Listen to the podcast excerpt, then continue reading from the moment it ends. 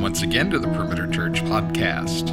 How we help the poor is always a contentious topic, both inside and outside the church. Caring for the poor should be a hallmark of the church, but how?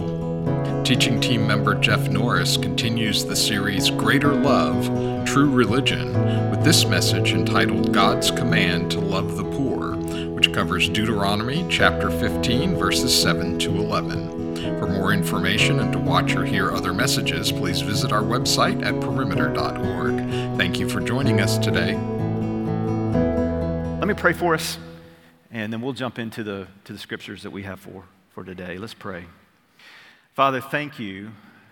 Uh, thank you for Kate's story and her vulnerability and, and honesty to share her story. And thank you that her story reminds us that Jesus, you are the, you are the chain breaker you're the one who sets your people free from addiction, from sadness and pain, uh, from all kinds of situations where we find ourselves in need. And Jesus, you are the answer. As Kate said in the video, it wasn't the hard work, it was Jesus who rescued us. And so we come to you this morning as our good shepherd, as our rescuer, and we ask that you would lead us um, into your presence this morning, that you would take your word and that you would cause it not to return void, that you would use me simply as your vessel, that the words out of my mouth would be your words, and that you would press them, the scripture and the truth of your scripture, deep into our hearts, and that you'd convict us and encourage us, enlighten us, make us more like you, all for your glory, we pray in Jesus' name. Amen. For those of you that have children, what I'm about to say is no surprise to you. You know this to be true, and that is that children take commands and instructions from their parents as mere suggestions, do they not? It's optional. Eh, maybe. I'll pretend I didn't hear you. I will hear you and kind of halfway obey, or I just won't obey.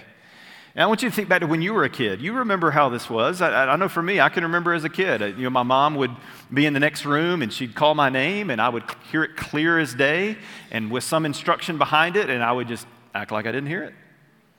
Better to ignore than to obey, right? And, and so we know this to be true of children. But I want to suggest to you that it's also true of us, the children of God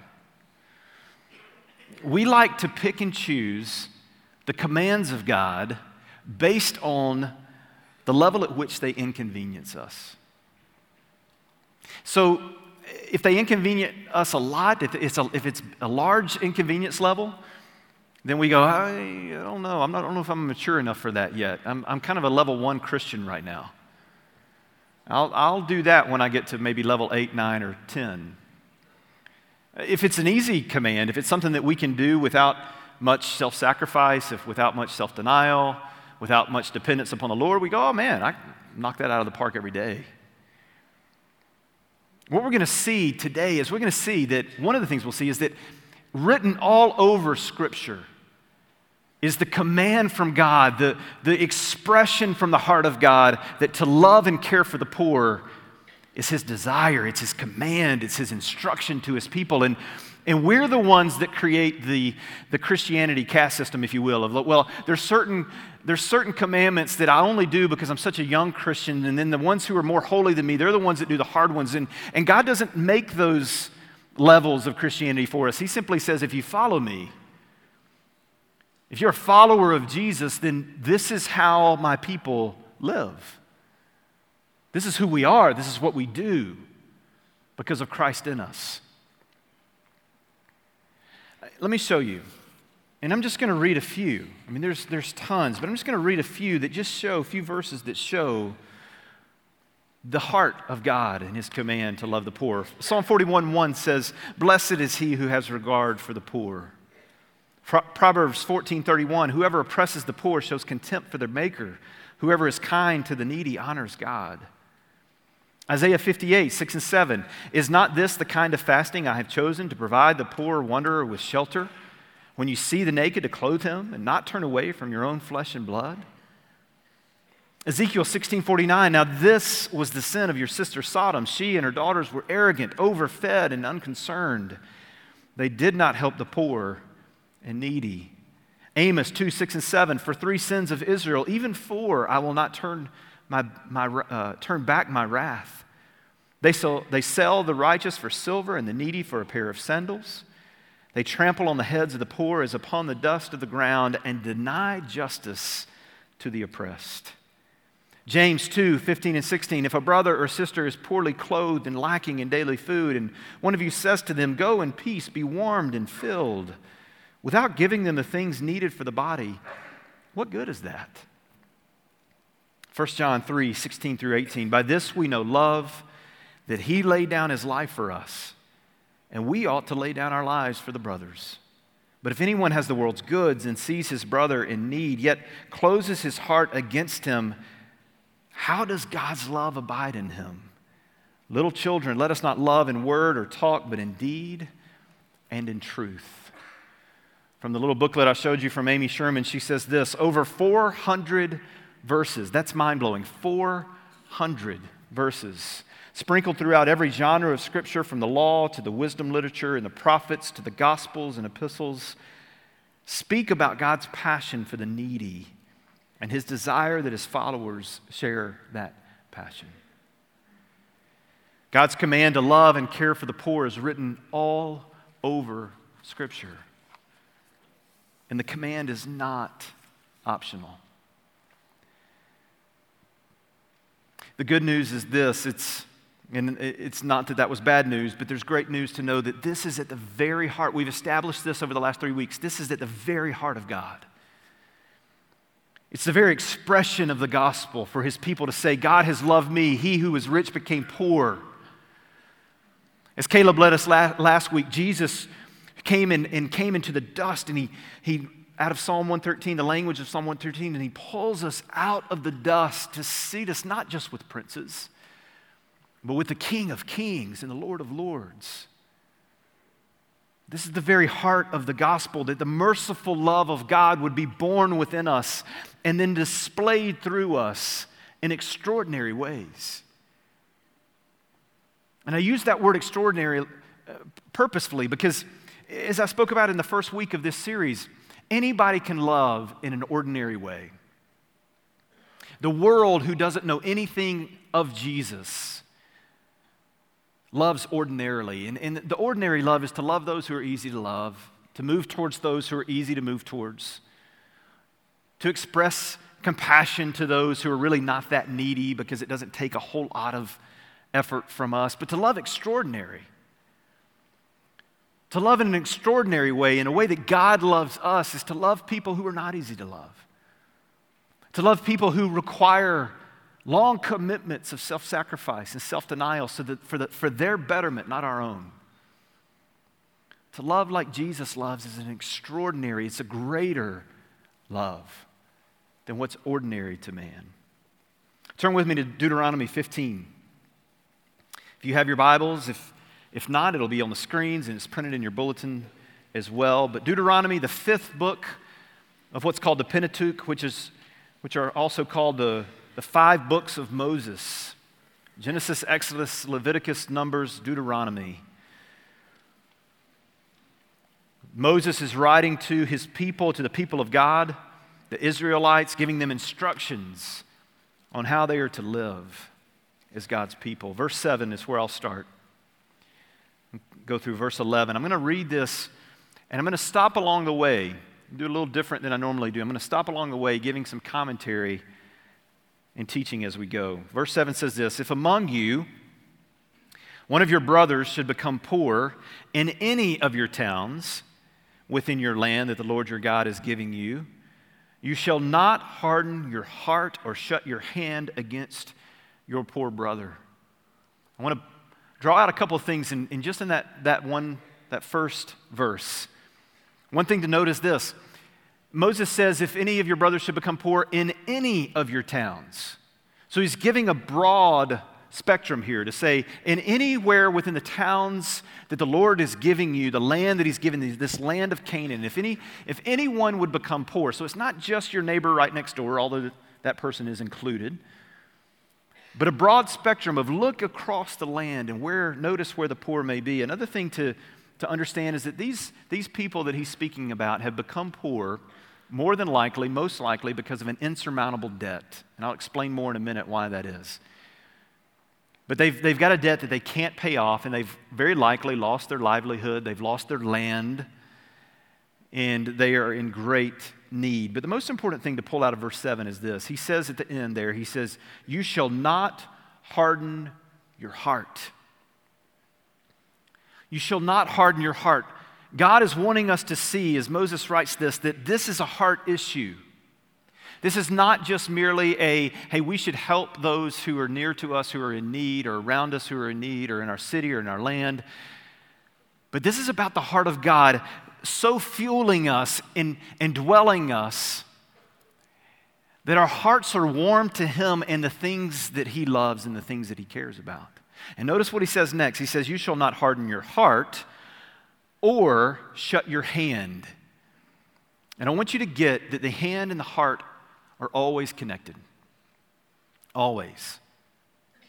If the hand is closed outwardly, if the, if the posture of our service to others is one of a closed hand, one of, a, of a, a hesitant hand, of a resistant hand, of prove yourself to me before I serve you hand, then that is an indication that the heart is hard because they're connected. What happens in the heart dictates what happens in the posture of our hands to those around us.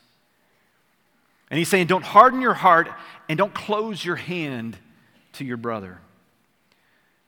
Verse 8 But you shall open your hand to him and lend him sufficient for his need. Significant text here. To lend him, keyword, sufficient for his need. Oftentimes we can, and I'll just say that I will do this. You see, if you relate to this, oftentimes I think of helping someone who's in need is, is merely just a handout of some kind. And sometimes that's, that's, that is it. That's all that we're able to do in the moment. And maybe perhaps someone has approached us and said, I, I need some of this, and we give them food, whatever it may be. And it is just a quick interaction. But what this text is saying, what Moses is saying here to the people of God, is he's saying, it's so much more than that. To love a person in need is to move towards them in such a way to where you are committed to meeting their need sufficiently.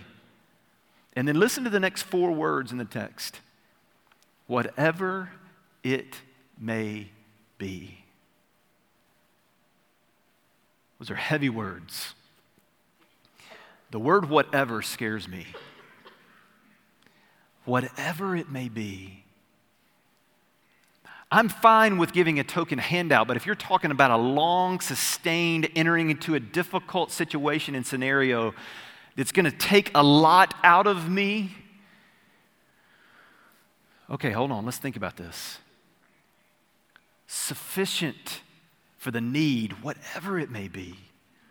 This is what the church of God, this is what the people of God do is we move towards people who are in need, who are in poverty, who are poor, and we say, we want to be to you a resource that is sufficient for your need, whatever that may be. Verse 9, take care lest there be an unworthy thought, here's that word again, in your heart. Now, isn't that interesting? He says, unworthy thought in your heart, not your mind. Don't, aren't thoughts in your mind?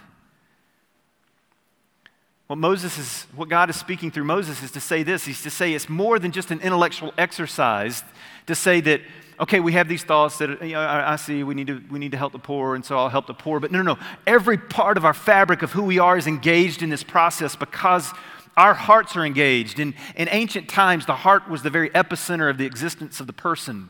And we have similar understanding of the heart today as we speak about what does your heart tell you?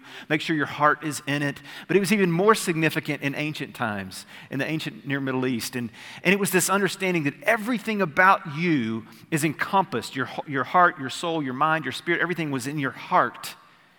And he's saying, as you think about serving the poor, don't have an unworthy thought in your heart that would sound like this that the seventh year, the year of release, is near, and your eye look grudgingly. Another word for that word is in the, in the Hebrew is evil, that your eye look with evil on your poor brother, and you give him nothing.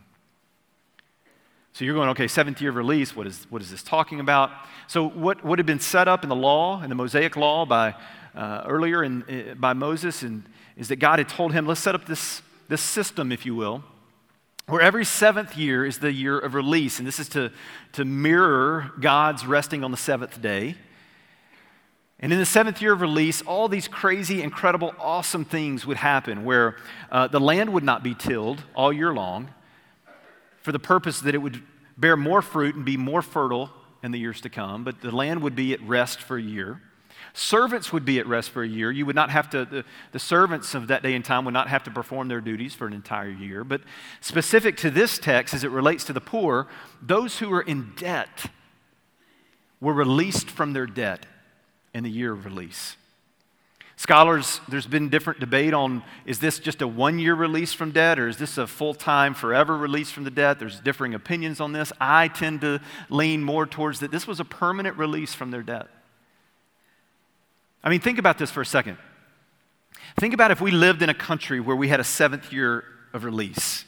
That would be crazy, right? It would be just insane if that was our reality. But just if that were our reality, where, where every seventh year, anyone who was in debt was released from their debt, there was no work on the land, the servants were released, or you know, whatever, whatever uh, job might be in our culture regarded as a servant or whatever that may be, but there was this year of release. Okay?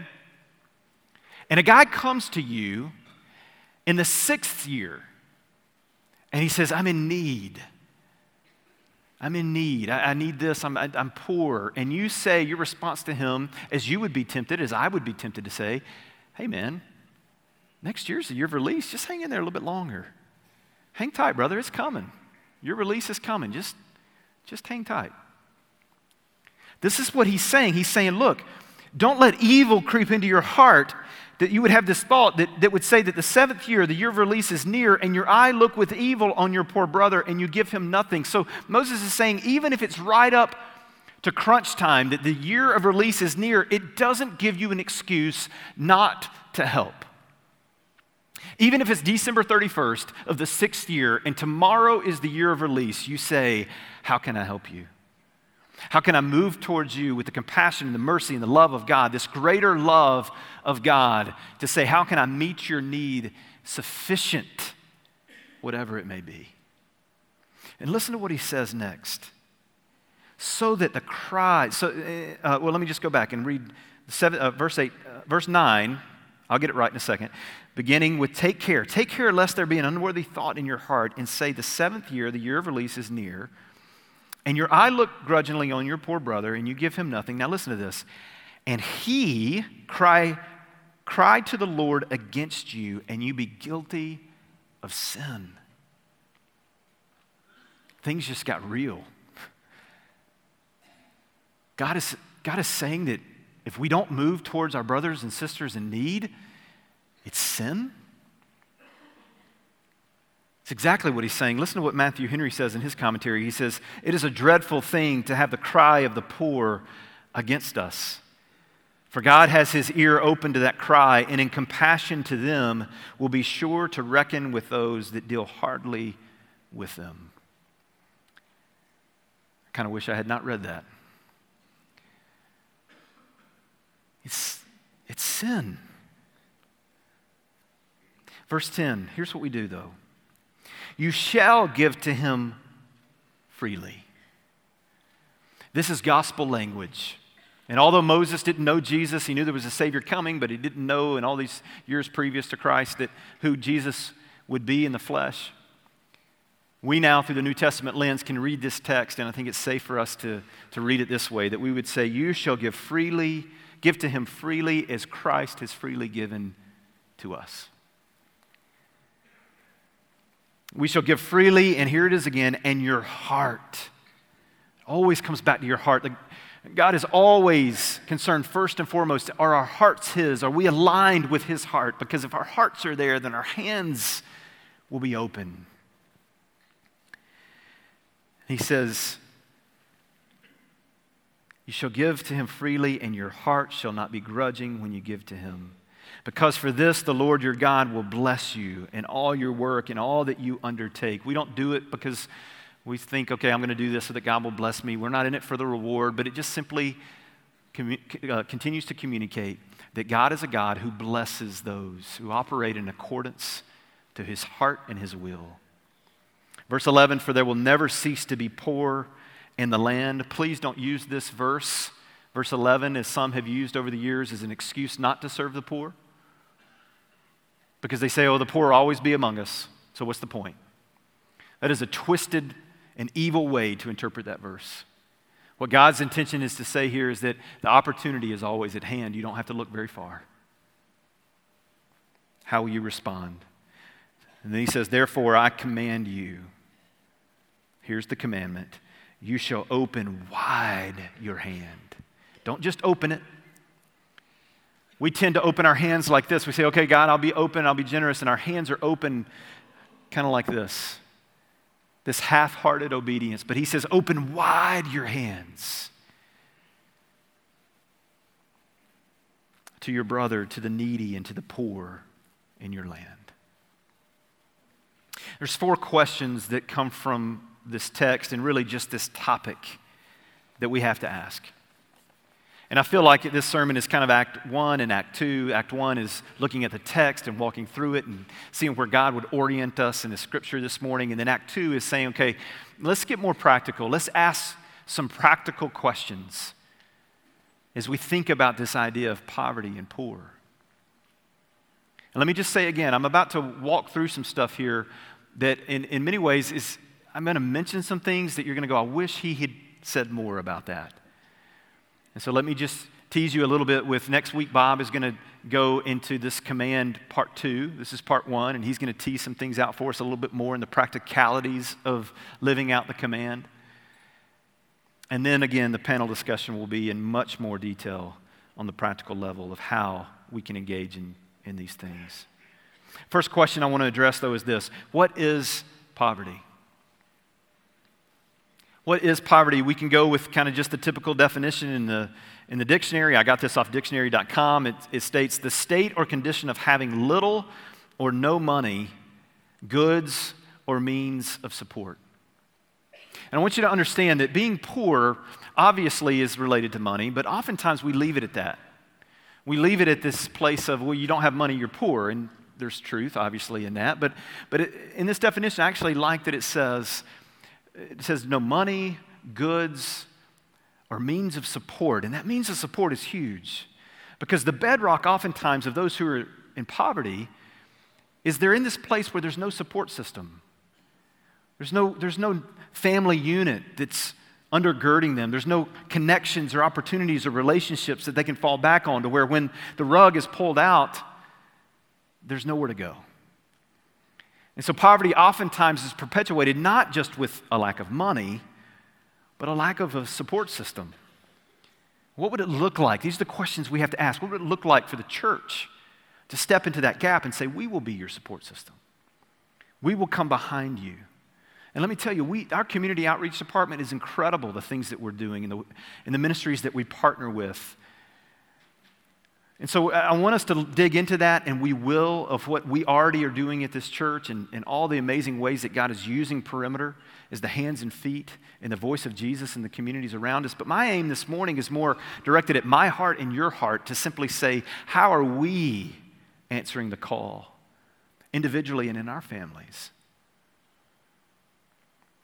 I mentioned a minute ago that part of what was being said there in that text in Deuteronomy was that the poor will always be among us. And, and the intention of that verse is to say there's opportunity at hand. And you don't ever have to go very far. Now, we live, well, I'll just say this the church sits in Johns Creek. And when I moved here almost three years ago, I, I probably heard a hundred different times oh man, Johns Creek, one of the richest areas in Georgia.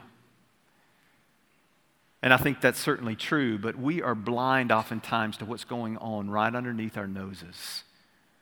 Let me show you. Let me show you some definitions of, of what poverty is, and then I'll move into what's right around us. Here's some statistics that were sent to me this week by um, a guy on our staff named James Smith who does incredible research for us. And when he sent these to me, I almost fell out of my chair. I was so overwhelmed. He's, this is what he said. He's, poverty line in the U.S. is defined as a gross annual income at or below 25100 for a family of four. It's at roughly $12,000 gross annual income for a household of one. So, obviously, as you understand, as the family unit is bigger or smaller, the, the numbers are different in terms of what defines poverty from an income level. The U.S. government defines struggling as a family of four with a gross annual income between 25 and 50,000. And to qualify for free and reduced lunches in a public school, the gross annual income is at 31,000 or below for a family of four. But let's get a little closer to home. Here in just right next door in Gwinnett County, there are approximately 60,000 kids on free and reduced lunches. There are over 3,000. Don't let that number just be a, word, uh, a number on the screen. Think about that 3,000 homeless children that have been identified in Gwinnett County. 80% of kids attending the Norcross School Cluster qualify for free and reduced lunch. 80%. It's just down the road from here. In the North Fulton, Alpharetta, Roswell area, there are over 700 homeless families that have been identified. And over 9,000 children are on free and reduced lunch. I wanted you to see these stats. One, because they're startling. Two, because uh, I want you to understand this is not, these, this reality is not down in the city of Atlanta. This is not Doraville. This is right here within a six mile radius of this church. These are the people that we drive past on our way here. But, uh, but I want to suggest to you, and again, this is me talking, you see if you identify. I think the reason is, as I examined my heart, why was I so startled by these numbers? I was so startled by these numbers because I didn't know. And to be honest, I, I, I didn't live in such a way that I cared to know. Because out of sight, out of mind, right? I, I know the roads to take to avoid areas of poverty. I know where to drive to where this is not in my face. I know to, how to operate in such a way to where this doesn't seem like reality because if it's not reality, then I don't have to worry about it and there's no sense of obligation. If there's no sense of obligation, then I can just go about my life, oblivious as I am, and not worry, not be concerned and not follow the command of God.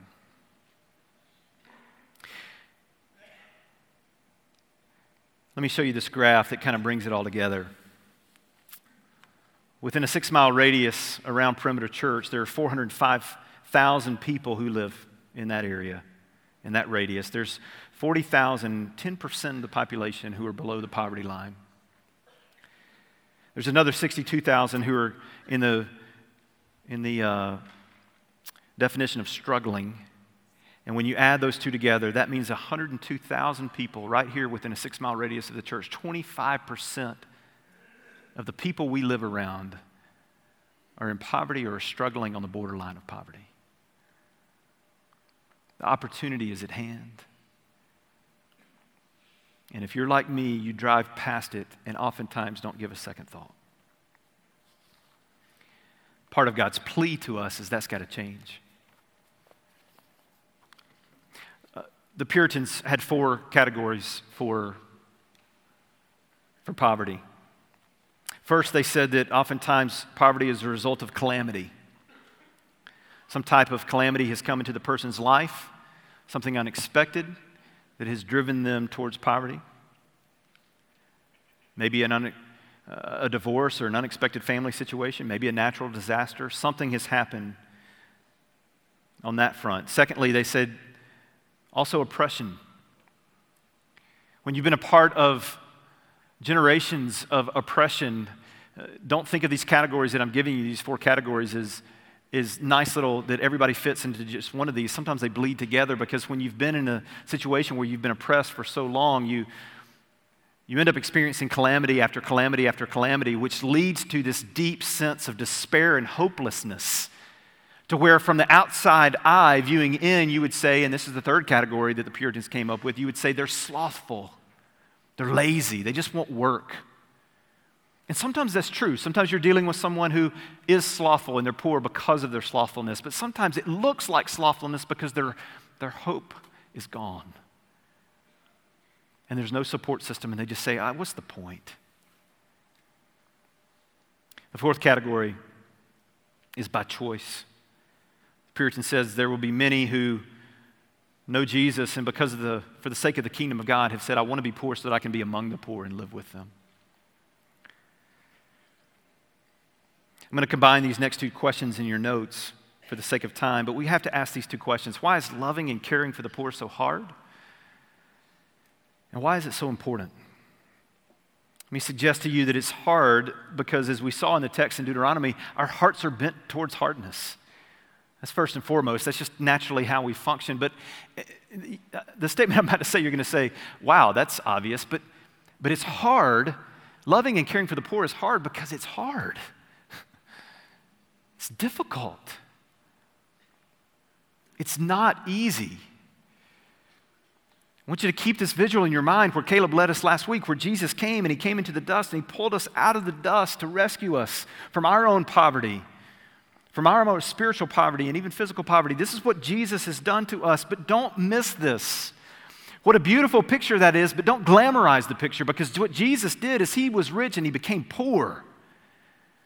And he entered into the dirt, into the grime, into the messiness to pull us out of the dust. The dust is dirty. And so, as we enter into this task of being faithful to the command of God to love and to care for the poor, it's hard work, it's dirty work, it's messy work because we're dealing, we're sinners dealing with other sinners and just messiness. It's hard work. But it's important work because it's at the heart of who God is. And here's why it's important too it's important because as we engage with those who are poor, we're showing the dignity that they deserve. Oftentimes, people who have approach people who have not from a status of superiority, as if they learn from us and that's it. And what the gospel says is that we move towards people regardless of what they have or don't have, from a place of equality as image bearers of God, to simply say, You have dignity, you have value, and I can learn from you just as much as you can learn from me. What a posture that would be to move towards others in that way. Lastly, how do we how should we appropriately love and care for the poor? Let me give you three things very quickly. There's other ways, but these are the three that I think oftentimes we don't, we don't sense, we don't see, we don't realize. We, we, we typically think it's okay because this is good, this is okay.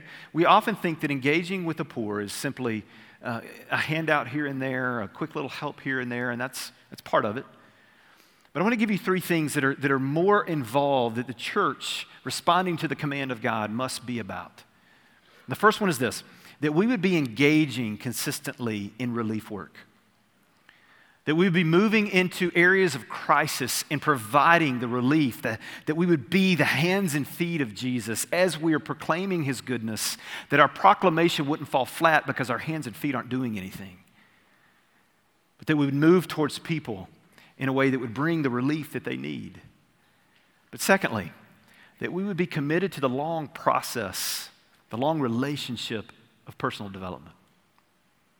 That we would go towards people and say, What is it that you need? And remember the text in Deuteronomy that we would meet their need sufficiently, whatever it may be. And maybe their need is, I can't get a job because I don't have any type of education. We say, Okay, how can I come uh, alongside of you and help you get your GED so that we can then move towards how to go and get this job and have an interview and these kind of things? How can we champion them in that process?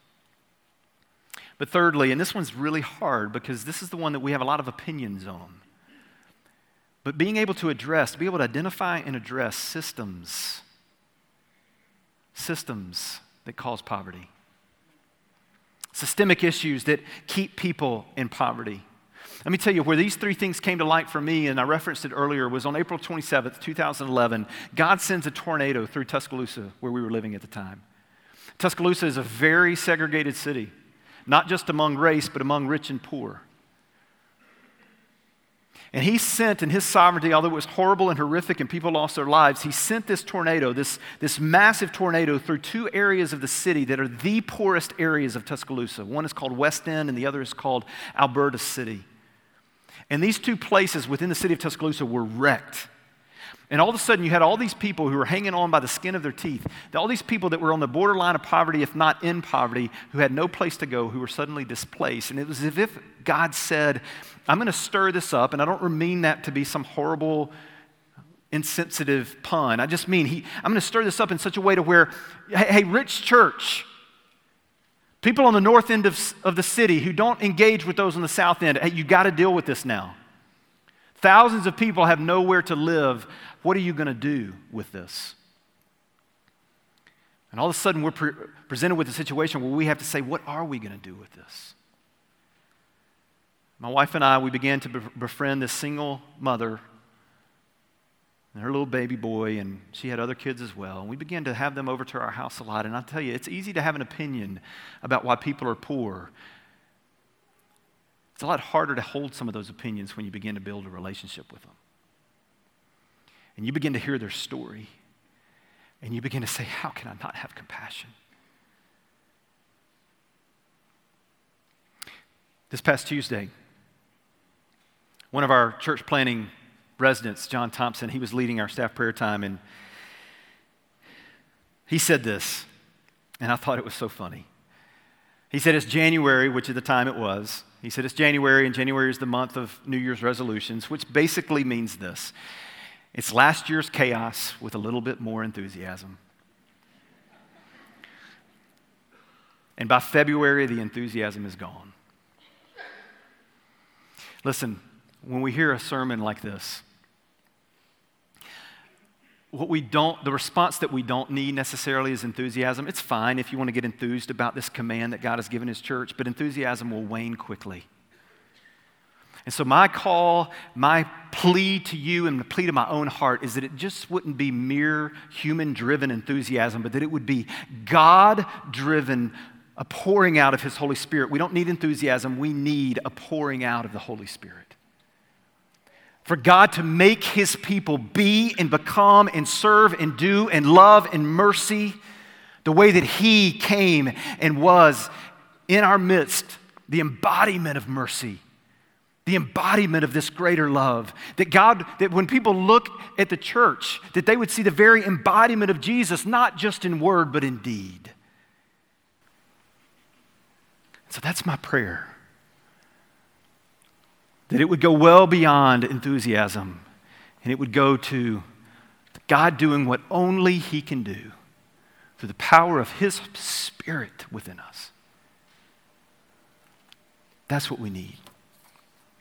And I'm simply inviting you to pray that prayer with me and to invite your family into that prayer and to ask, what is God calling us? How is God calling us to respond to His call to engage this? Let me pray. Father, thank you for your word, for your power, and for your grace. Holy Spirit, would you come? We need you. We need the Holy Spirit to fill us, to empower us, to use us as only you can. We thank you in Jesus' name. Amen. You've been listening to the Perimeter Church podcast. Perimeter Church is located at the corner of Highway 141 and Old Alabama Road in Johns Creek, Georgia. Please visit our website at www.perimeter.org for more information, to give us your feedback, and find other messages from our teaching team. Thanks for making this podcast a part of your day.